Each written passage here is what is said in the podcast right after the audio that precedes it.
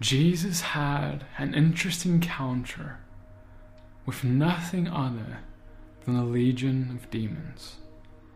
The demons was there and they, and they told him, Don't send us to the pit, but rather, instead of torturing us, send us to these pigs. And Jesus, with a wave of his hand, the demons left the man and entered the pigs. And the pigs ran over the hill into the water and they all drowned. And the people came out and chased Jesus away. But why did he go about it this way? Why? What was the reasoning of why he casted these demons into pigs? Why was it pigs? And why didn't he just cast them out? In this video, we're going to explore the motivations of Jesus, of why he casted them into pigs, as well as we're going to talk about demons and how they work, why they wanted themselves and desire to go into pigs as well.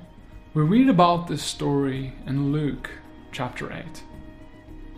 Luke 8, verse 27 When Jesus had stepped out of land, there met him a man from the city who had demons. For a long time he had worn no clothes, and he had not lived in a house, but among the tombs. When, when he saw Jesus, he cried out and fell down before him and said with a loud voice, What have you to do with me, Jesus, Son of the Most High God? I beg you, do not torment me. Jesus then asked him, What is your name? And he said, Legion, for many demons had entered him. And they begged him not to command them to depart into the abyss. Now a large herd of pigs was feeding there on the hillside, and they begged him to let them enter these. So he gave them permission. Then the demons came out of the man and entered the pigs, and the herd rushed down the steep bank into the lake and drowned. And when the herdsmen saw what had happened, they fled and told in the city and the country. And the people went out to see what had happened. And they came to Jesus and found the man from whom the demons had gone, sitting at the, sitting at the feet of Jesus, clothed and in his right mind, and they were afraid. And those who had seen it told them how the demon possessed man had been healed. Then all the people of the surrounding country of the Gerasenes asked him to depart from them for they were seized with great fear. So he got into the boat and returned. Before we can understand the motivation of Jesus and why he sent these demons into the pigs, we first need to answer the question of why did the demons desire to go into the pigs? We read how they begged him to let them enter these, so Jesus gave them permission. Now, to under, better understand it, we need to understand that an unclean spirit, also known as a demon, loves uncleanliness. It's kind of an obvious thing. They love that which is unclean. You see, a demon feeds on fear, on lust, and on our sin. That is what they live and live for and pursue. And when we look at a pig, and we look at God's definition of what a pig is, according to Leviticus, God defines the pig as an unclean animal. A pig is a scavenger. A pig actually goes and eats the, the anything. If a pig would eat a snake, they would be poisoned. They would eat um, even other pigs. They would eat anything they can find. They were they are like a garbage can that has feet and walks around and eats what it finds. And in the same way, that's what a demon does. It feeds, it's, sca- on, it's like a scavenger. It feeds on death, just like a pig. And the demons desire to dwell a place of death. You see, a, a, inhabit a host of death. An unclean spirit loves to indwell an unclean animal. It's quite simple. And in Revelation, we actually read about how these unclean spirits are characterized as unclean animals. There is a clear connection made in Revelation in between these two. We see in Revelation 16, verse 13, And I saw coming out of the mouth of the dragon, and out of the mouth of the beast, and out of the mouth of the false prophet, three unclean spirits as frogs For they are spirits of demons doing signs which go out to the sovereigns of the entire world to gather them to the battle of the great day of Yahweh the Almighty. You see, a frog is also an unclean animal, and in this passage, we see how these unclean spirits are characterized as the unclean animal of a frog. But all this doesn't really answer the question of why Jesus casted the demons into pigs.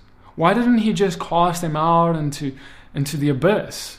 But why did he give them permission to do what they wanted to do?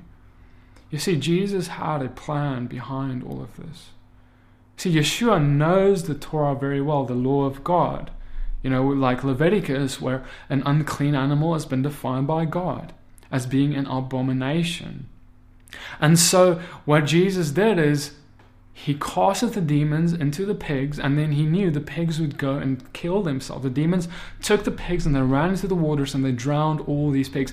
Guys, we are talking about a large herd of animals. We are talking about a food supply of the people of the day. You see, in these people, that the, these pigs belonged to, they obviously ate these pigs. These pigs were part of their livestock. And Yeshua did this to get rid of their pigs. But why would Yeshua do this? He knew what would happen. Why would he get rid of their pigs? Because, see, Yeshua was rebuking them in this way. In this action, he was getting rid of all of their unclean food. He, God came in Leviticus and he instructed his people. He said, These, he set food apart for us. He said, This these are the things which are clean to you to eat. These are the foods, or the things that you can consider food, the animals that you can consider food. And these are things that you can't consider food. These are things that God, in His words, actually says, These are an abomination to me. And see, Jesus himself actually was obedient to his Father's instructions. He was obedient to the law of God. Because in 1 John 3, verse 4, we read, Sin is the transgression of the law. We know that Jesus never sinned, and so for him to be perfectly obedient to his Father's law, he had to be obedient to everything, including the laws of Leviticus and how he ate. You see, Jesus never touched an unclean animal in, to eat it. He because if he did, he would be in sin. Because, like we said, sin is breaking the law of God. So, what is this law that Jesus is what we're talking about here? In Leviticus, here we read Leviticus 11, Verse 7 And the pig, because it parts the hoof and is cloven footed, but does not chew the cud, is unclean to you. You shall not eat any of its flesh, and you shall not touch their carcasses. They are unclean to you. It actually says, They are an abomination to you. Of their flesh you do not eat, and their carcass you do not abominate. You see, many would argue that the reason God gave these instructions to Israel or the, the followers of God is to, is because God wanted them to just be different from the nations. And while yes, that is true, God wants his people to be set apart or holy, different from the nations, but the reason wasn't simply a cultural one to be separate. The reason was more. Because God considered unclean animals an abomination to them to eat. You see, and they were simply, these animals were simply not created to be eaten by people. And God knew this. God is, in fact, the creator of the universe. And He knows that those, the things that He made to eat death, He does not want us to eat them. And simply same, the same thing, Yeshua, Jesus, knew this and he taught his disciples the same thing. None of the disciples, the apostles, ever ate unclean food.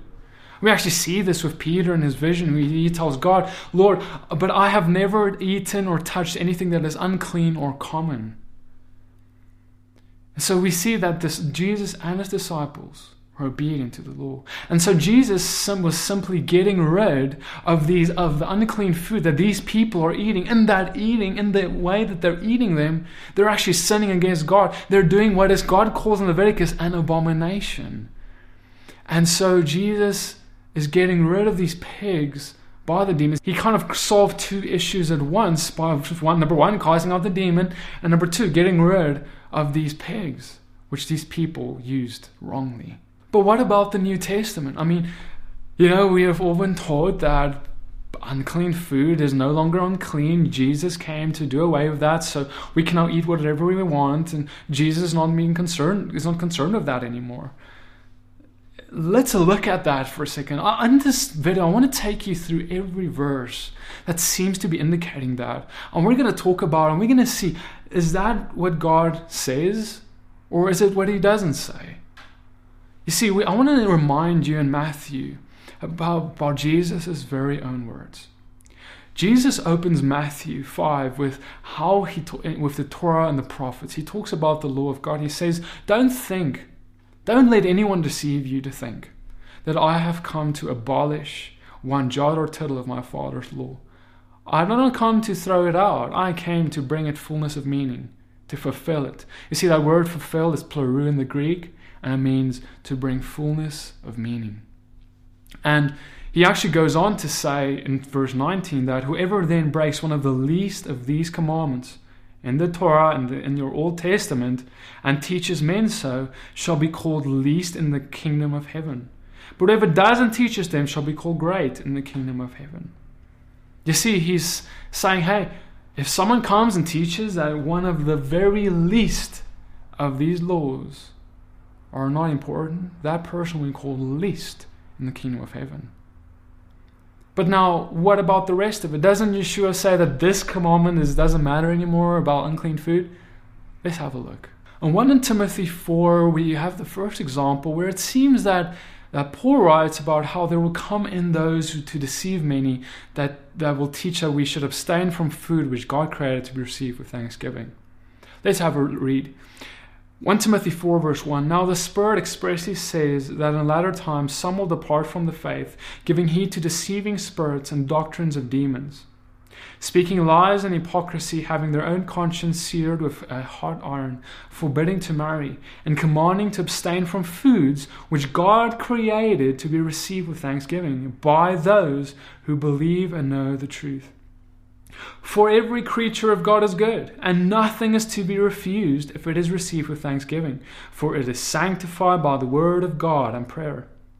If you instruct the brethren in these things, you will be good minister of Jesus Christ, nourished in the word of faith and of good doctrine, which you have carefully followed. But reject profane and old wives' fables, and exercise yourself towards godliness. So it really seems that Paul is saying that you know, there's going to come on people who saying you should abstain from food which God actually gave us to be received with thanksgiving. Don't pay attention to them. They are teaching old wise fables. Let's dig in and see what he's really trying to say here. He starts off this chapter which with a, an interesting comment. He says there's going to come in people who are going to be teaching you doctrines of demons. So the next few things he's going to be talking about, he's classifying as doctrines of demons. Now, the first question we need to ask is Is Leviticus given by God Himself to us doctrines of demons? Where God says that this is an abomination to me? Is that a doctrine of demon? No, of course not. Now, you see, he's speaking about things like forbidding to marry, which is something that, for example, the, the Catholic Church teaches their priests to do. They forbid them to marry. And, but then he goes on and he talks about commanding to abstain from foods which God created to be received with thanksgiving. Now, again, in Leviticus, where God says, This is unclean to you, this is an abomination to me, is that food which God created to be received with, by, with thanksgiving? If God told us that it is an abomination and it's not really food to us? No. You see, God is actually not talking about food that he said uh, things that he said is not food. He's talking about the things that he said are food. So if god told us hey you can eat a, a, a deer or you can eat um, you know this or that but uh, someone comes and tells you you can't eat it that's what paul is talking about. He's talking about things that god did create for us to be received with thanksgiving and he actually goes as far as to say, by those who believe and know the truth. What is the truth? Is Leviticus classified as truth? Yes. God's word is truth. And actually, and, we actually read in the Psalm 199, verse 142, that your righteousness is righteousness forever, and your law, your Torah, is truth. He goes as far as to classify the Torah, which includes Leviticus, as being truth. So obviously we can't be using Leviticus here and, and saying that this is what Paul is speaking about. Paul will never go against the law of God. He go, when we read further in verse 4, he, we read that for every creature God, of God is good, and nothing is to be refused if it is received with thanksgiving, for it is sanctified by the word of God and prayer. So, yes, he's saying every creature is good if it is received with thanksgiving. Again, if God said this is an abomination, can we really receive that with thanksgiving? No. And he actually goes as far in the next line to say that it is sanctified by the word of God and prayer. The word sanctified means set apart. So he's basically saying, for this is being set apart by the word of God and prayer. Where in the word of God is food set apart? That which we can receive with thanksgiving, and that which we shouldn't receive with thanksgiving. In Leviticus, he says, This is what is clean to you, this is what you can eat, receive this with thanksgiving. And then he makes a divide and he says, But this, he sets it apart. He says, This, this is not clean to you. This is unclean. This is an abomination to you. I don't want you to receive this with thanksgiving. So Paul is really speaking in the confines of what God has already established as food that we should be receiving with thanksgiving, food that he has set apart for us as food and to eat. You see, the pig, God did not say this is food to you. He said this is an abomination to you. While the other things, he did say this you can eat.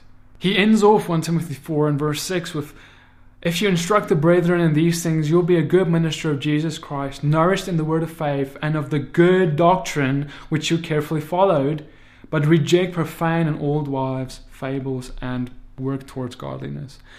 As I mentioned, is this the, the, the word of God in Leviticus old wives' fables? No.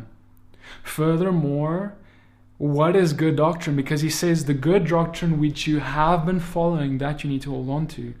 What does the Word of God define as good doctrine? You see, brothers and sisters, oftentimes we like to give our own definitions to the words used in Scripture. We make we say good doctrine is whatever we want good doctrine to be, but good doctrine is actually defined in the Word of God very directly. And he says uh, as the following: He says, Proverbs 4 verse 2 For I gave you good doctrine. Do not forsake my Torah, my law. You see, the law of God is what the Word classifies as good doctrine. We need to let the Word define the Word.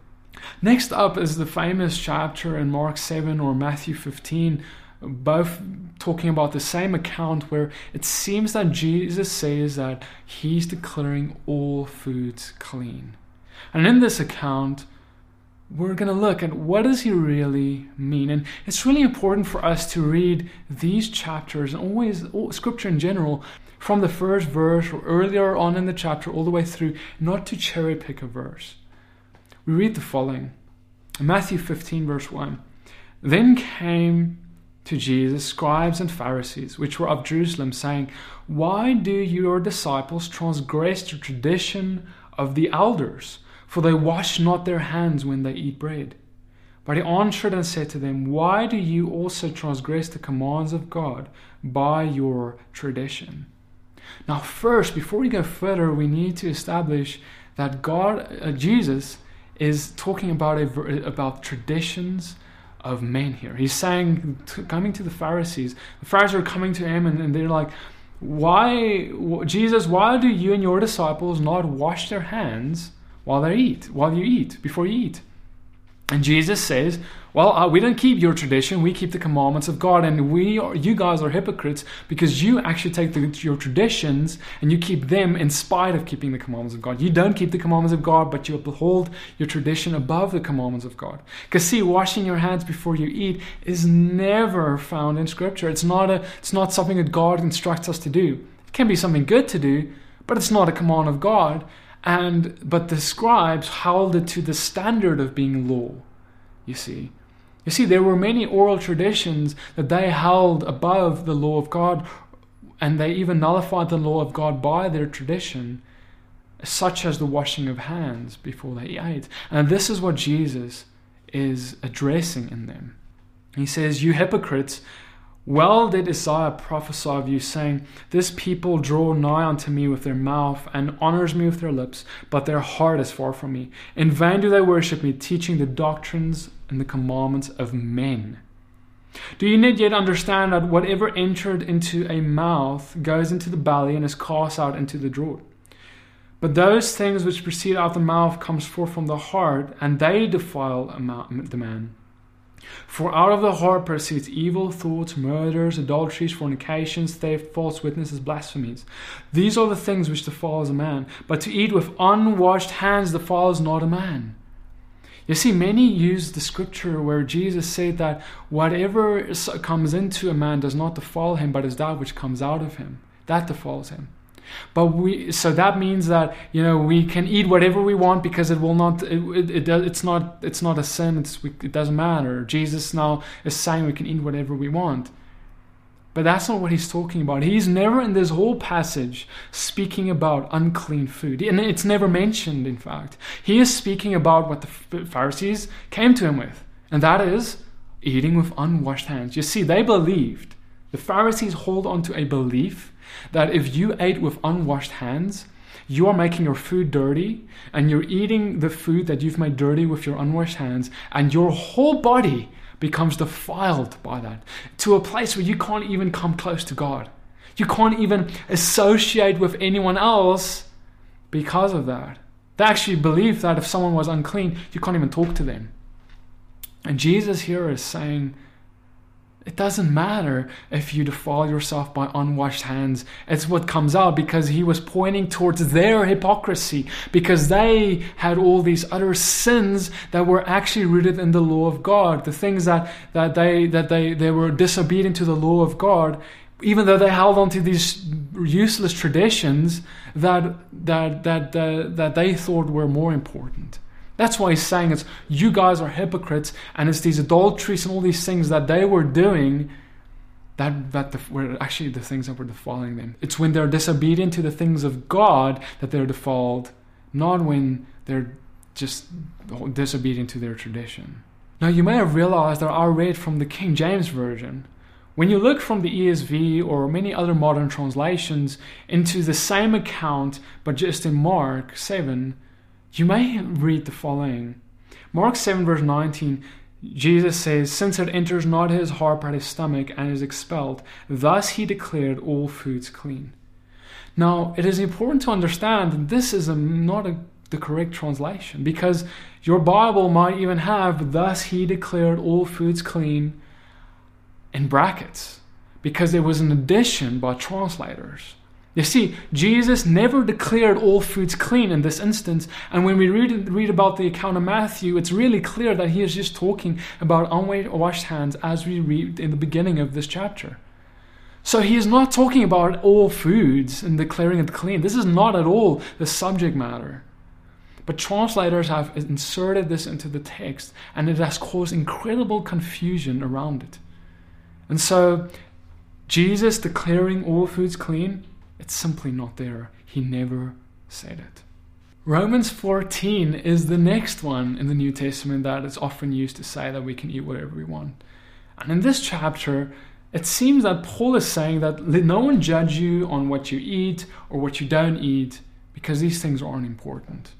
Let's have a look. In Romans 14, verse 1 As for the one who is weak in faith, welcome him, but not to quarrel over opinions. One person believes he may eat anything, while the weak person eats only vegetables. Let not the one who eats despise the one who abstains, and let not the one who abstains pass judgment on the one who eats, for God has welcomed him. Now, to better understand this, we really need to look at the first verse, because he talks about those who quarrel over opinions. In other words, he's not really talking about something that is solid, like the law of God. He's talking about something that is more opinionated. And really, what he is talking about is food sacrificed to idols. He is talking about an issue that has been very prevalent already in the society that he is in, and that is that when you go to the marketplace and you bought and you went to buy meat, there was a big problem in that you would never know what meat was sacrificed to another god or another idol. And that would can cause many to stumble because if I went to the marketplace and I'm a believer and people know me and I buy meat sacrificed to an idol, someone who is weak in the faith, who is new, who was a pagan just before coming into the faith, who was sacrificing to those idols, they can see me as a believer now and see me buying me to sacrifice to an idol and think that I am now um, worshipping that idol, even if I'm not. And that can make them stumble. That's why he says, Don't make the weak stumble and don't pass judgment on those who want to eat or those who don't want to eat. Those who decide, We don't want to eat any meat, we just want to eat vegetables. Why? Because if the only way for you to be safe is to not eat meat at all, because there's no way of saying anymore what meat is sacrificed to an idol or not. And he actually talks more about this in 1 Corinthians 8, verse 4, and he says, and he uses the same words and the same terminology, and you clearly see that the, this is really what Romans 14 is about. He says, As concerning therefore the eating of those things that are offered in sacrifice unto idols, we know that an idol is nothing in the world. There's only there's no other God but one. For though there be that are called gods, whether in heaven or on earth, as there be gods many and lords many, but to us there is only one God, the Father, of whom are all things, and we in him, and one Lord Jesus Christ, by whom are all things, and we by him. Howbeit there is not in every man that knowledge. For some with conscience of the idol unto this hour eat it as a thing offered unto an idol, and their conscience being weak is defiled. But meat commends us not to God. For neither if we eat are we better, or if we don't eat are we worse. But take heed lest by any means of this liberty of yours might become a stumbling block of those who are weak. Wherefore, if meat make my brother stumble or offends him, I will eat no flesh while in the world stands, lest I make my brother stumble. He's saying, I won't eat meat, I'll only eat vegetables. What else are you going to eat? There's just vegetables, right? So he's basically using the same words and he's saying, don't judge someone who eats or someone who doesn't eat, for God knows. He's saying, we all know there is one God. We know that there's not many idols or whatever. There's just one God. These idols are, are false. But so we can it doesn't matter if we eat the meat sacrificed to idols because we know there's only one God. We're not worshiping that idol as long as we don't make anyone else stumble. And so he's basically coming down and he's just repeating this and saying, don't judge someone on whether they eat just vegetables, decide like they don't want to eat any meat, or they want to eat meat. It doesn't matter. This is an opinion. It, it, it is about your conscience. It's about how you feel led. If you feel like you're gonna get, you're gonna stumble by eating meat sacrificed to an idol that you maybe once served years ago, then don't. It's your opinion, and you're welcome to do whichever. And that's what he really is talking about. And he goes on in Romans 14 and actually says, I know and I'm persuaded by the Lord Jesus that there is nothing unclean of itself, but to him that esteems anything to be unclean, to him it is unclean. But if your brother is grieved by your meat, now walks thou not charitably, destroy not him with your meat, for whom Christ died. He's saying don't offend someone or don't make someone stumble by eating to meat sacrificed to an idol and making them think that you are now eating, you are now worshiping that idol and making them now stumble thinking, thinking that they can also worship that idol. And, and so when he's talking about that there is nothing unclean of itself, he is again, he's talking about un, meat that is made unclean because it was sacrificed to an idol. Because again, the Pharisees had a belief that if you had meat that was sacrificed to an idol, then that and you ate of that, you would be defiled. You would be unclean. And then that is why Paul needs to address this. He says, it doesn't matter. You are holding on to tradition again. And how do I know that he's not talking about unclean food here? Because the word unclean used there is the word koinos. And it's actually different from the word that is, that is supposed to be used there if it was referring to food. Let me show you what I mean. You see, in Acts 11, verse 8, Peter uses both words in the same sentence, both unclean and common. There are two words that are used that are very important to understand so we can better understand what Paul is talking about in Romans. The word used in Romans is the word koinos, and it really means to be traditionally or ceremonially common. And really, this word, usually in English, it's in our English language, it's translated as common. But in this instance in Romans, this is the only instance in the Bible where it was actually translated as unclean, which is an incorrect translation. It should actually read that nothing is common of itself.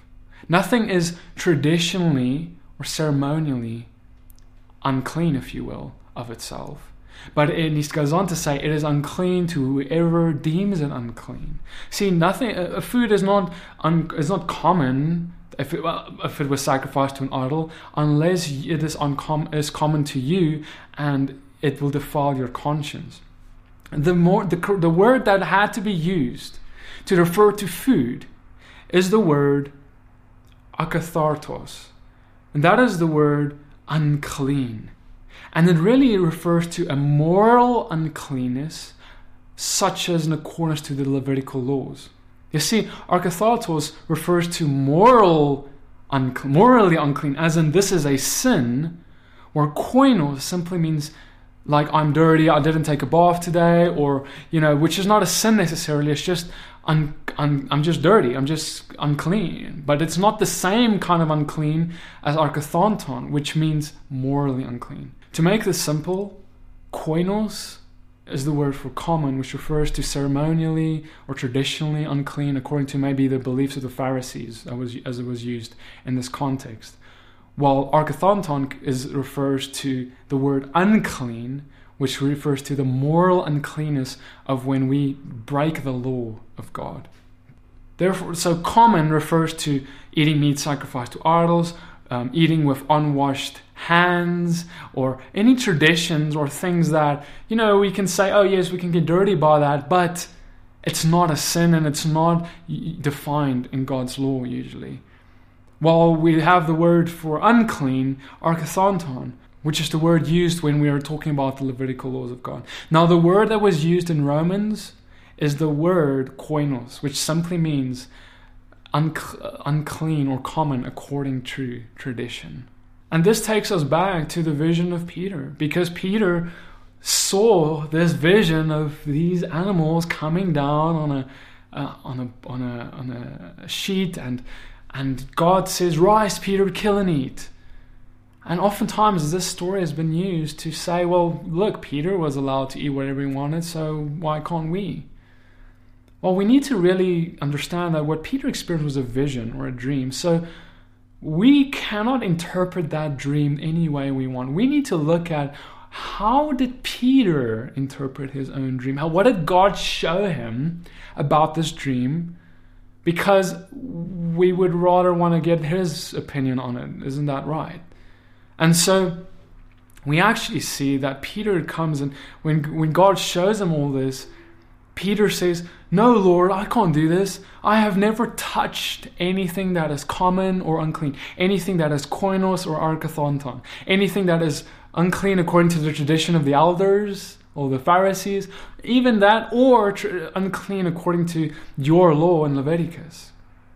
And so, what, the reason God is showing Peter this vision is because God is calling Peter to visit Cornelius and his uh, uh, household. And he can't spread the gospel to Cornelius because Peter's got this idea, this Pharisee mindset, again, not from God, but a Pharisee idea that if someone eats unclean, or if someone does anything, uh, doesn't wash their hands before they eat, or anything like that, then I, then Peter can't associate with him. That's what Peter got still in the back of his mind, because he still believed the laws of, of, of the circumcision party, if you will. And God then comes and shows him this, but then God shows Peter what the truth is. What does the vision really mean? And he tells him this He says, You yourselves know how unlawful it is for a Jew to associate with or visit anyone of another nation. But God has shown me that I should not call any person common or unclean. You see, he's saying, okay, you guys know there's a law in the land, a law of the Pharisees that a Jew's not allowed to associate with any other person because you guys are unclean and all that usually. But God has shown me that I shouldn't do that. God has shown me I should not call anyone common or unclean, but that a man is not made or unclean in, in that way. You see, and if the, the problem was that if Peter didn't shake free from this mindset, he would never be able to spread the gospel to anyone else except for a Jew, because he wouldn't be able to come in contact with them. So God has shown him the sheet coming down and saying, Peter, kill, rise and eat. Is not physically so Peter goes and eat. It's to show, uh, to, to communicate to him that it is okay to visit Cornelius because we need to read that story in context. It's okay to visit Cornelius because I am making it alright. It's it's not a problem for you to interact with them. Peter, he didn't. This was not Peter's uh, lullaby to not eat whatever he, he wants. And in fact, think about this for a second, guys. Peter dwelled with Jesus before all of this, long before this. And Jesus never for one moment tell, told any of his disciples, and I mean, Peter never got the memo that he can eat wherever he wants with Jesus because he, they didn't eat unclean food. They never touched it. They didn't sin because unclean, like we mentioned, akatharton, that unclean, refers to a moral problem, a, a sin when we are disobedient to the law of God. Like we said, 1 John 3, verse 4 states that sin is the transgression of the law. And so, if they did eat pork and whatever they wanted, they would be in sin and in transgression of the law. And Jesus would not even be able to die for us because he would have sin on him, which we know he didn't. So he never touched unclean food, nor did Peter, and nor did any of the other disciples or those who they taught. You see, yes, many came in from paganism and all kinds of other beliefs, and they partook in, in like those pagans who Yeshua casted the demons into their pigs so the pigs can die. You see, Yeshua was trying to show you stop eating something that's unclean because you're making yourself attractive to death. God knows that it, it is like a, a common thing that if you eat death all day long, what will happen to you? Death, curses will come upon you. We have can even prove in science that how how you cannot even get rid of all the worms in pork no matter how much you cook it. No matter how much, no matter what, it is not possible. There will always be leftovers, and many people get disease, get worms in them because they eat it. Even in our modern medicine, it doesn't matter. God is smarter than we are. And really, a lot of this misunderstanding has come because we don't understand what happened in the day. We don't understand that there was there were different laws. There were laws of the land, like what the Jews held on to, and there were laws from God, and these weren't necessarily the same thing. Like we read, the washing of unwashed hands and calling some man unclean. No, someone who is a pagan and who eats pork, we can't call him unclean and say, I'm not going to talk to you, I'm not going to touch you, I'm not going to come near you, I'm not going to minister to the gospel to you because that. No, that's not what God's word is about. But we will later be like, hey, now that you come into covenant, now that you first have faith, because we're saved by faith, we're not saved by works, we're not saved by these things. But now that we come and we have faith in Yeshua, in Jesus, we love Him. Now we're going to start walking like He walked. How did He walk? We already mentioned and talked about it. He walked in obedience to His Father's law, including Leviticus 11. And we also read in future prophetic writings about what God thinks of those who eat unclean food. And you see, this not only now refers to back then, or this refers to the future. Watch this. In Isaiah 65, verse 2, we read this I have held out my hands all day long to stubborn people who walk in a way that is not good after their own thoughts. The people who provoke me continually to my face, who slaughter in gardens to burn incense on slaughter places of brick, who sit among the burial sites and spend the night in secret places, who eat the flesh of pigs, the broth of unclean meat is in their pots, who say, Keep to yourself, don't come near me, for I am set apart, I am holy. to you. These are smoke in my nostrils, a fire that burns all day long. You see, God says that there's these people that he's talking about in Isaiah that will say, Oh, we're holy, we're set apart, don't come near us. Yet they partake in unclean food. Unclean meat is in their pots. The pig, etc. And God says that these are smoke in his nostrils. And he, he combines this characteristic of unclean food with these people. Furthermore, we read about the Ezekiel temple, a temple that has not yet been built in Ezekiel 44. And how do we know this temple is, has not been here yet? It's because this temple that is described in Ezekiel 44, which I encourage you to read, is bigger than any temple that has ever been built for God. There's no way that it's ever existed. And we read about it here, and he says, And they are to teach my people the difference between the set apart and the profane and make them know what is unclean and clean. And they are to stand as judges in a dispute and judge it according to my right ruling. And they are to guard my Torah, my law, and my appointed festivals, and set apart my Sabbaths. You see, God says that there's going to come a time where I'm going to set apart people who are going to be like judges, and they're going to teach my people the difference between the clean and the unclean. Teach my people my law, my rulings, my Torah. And he actually says to teach them what this the set apartness of what is clean, unclean. Where is that taught in his word? In Leviticus. You see, God calls us to be set apart, to be different from this world, to be holy. You see, we're not saved by this. We're not saved by how we eat. Not at all. But God calls us to have, when we after we have faith in Yeshua, we say, Lord, you need to save us, and He comes with His blood and He covers us and gives us salvation. Now we need to go and say, Okay, Father, how did you walk? Jesus, how how do I walk like you? And see, that's what God expects because He's coming back for a bride equally yoked with Him. You see, a disciple means to walk just like He walked in every way. It means to walk, talk, look, everything, and eat like Him. And so I want to encourage you that, you know, I have not eaten unclean food for years now. And my health, ever since I made the shift, has increased exponentially. Because God said, as God said, I lay before you today a blessing and a curse, life and death. I choose life, is what he said. Choose a life. And be obedient to my thing, my, my instructions, because they've been designed to bless you. God made the heavens and the earth.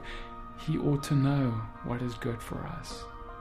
Revelation 18, verse 4, and we end off with And I heard another voice from the heavens saying, Come out of her, my people, lest you share in her sins, and lest you receive of her plagues. You see, many times we would ask, Why, God, do we receive the plagues of Egypt? Why do we, or do things not go well? Why do we have curses, even though we believe in Jesus? You see, you can have belief in Jesus, still be obe- disobedient to what He told us to be obedient to. He said in Matthew 5, I bring before you my Lord. I did not come to abolish it. Don't think that. And whoever teaches that the least of these commandments are abolished will be called least in the kingdom of heaven, and not one jot or tittle will be abolished until heaven and earth passes away. Heaven and earth is still here, brother and sister, and God calls us to that. It will give you life and freedom, and the reason I'm telling you is so I desire for you to have life, and life more abundantly in Jesus.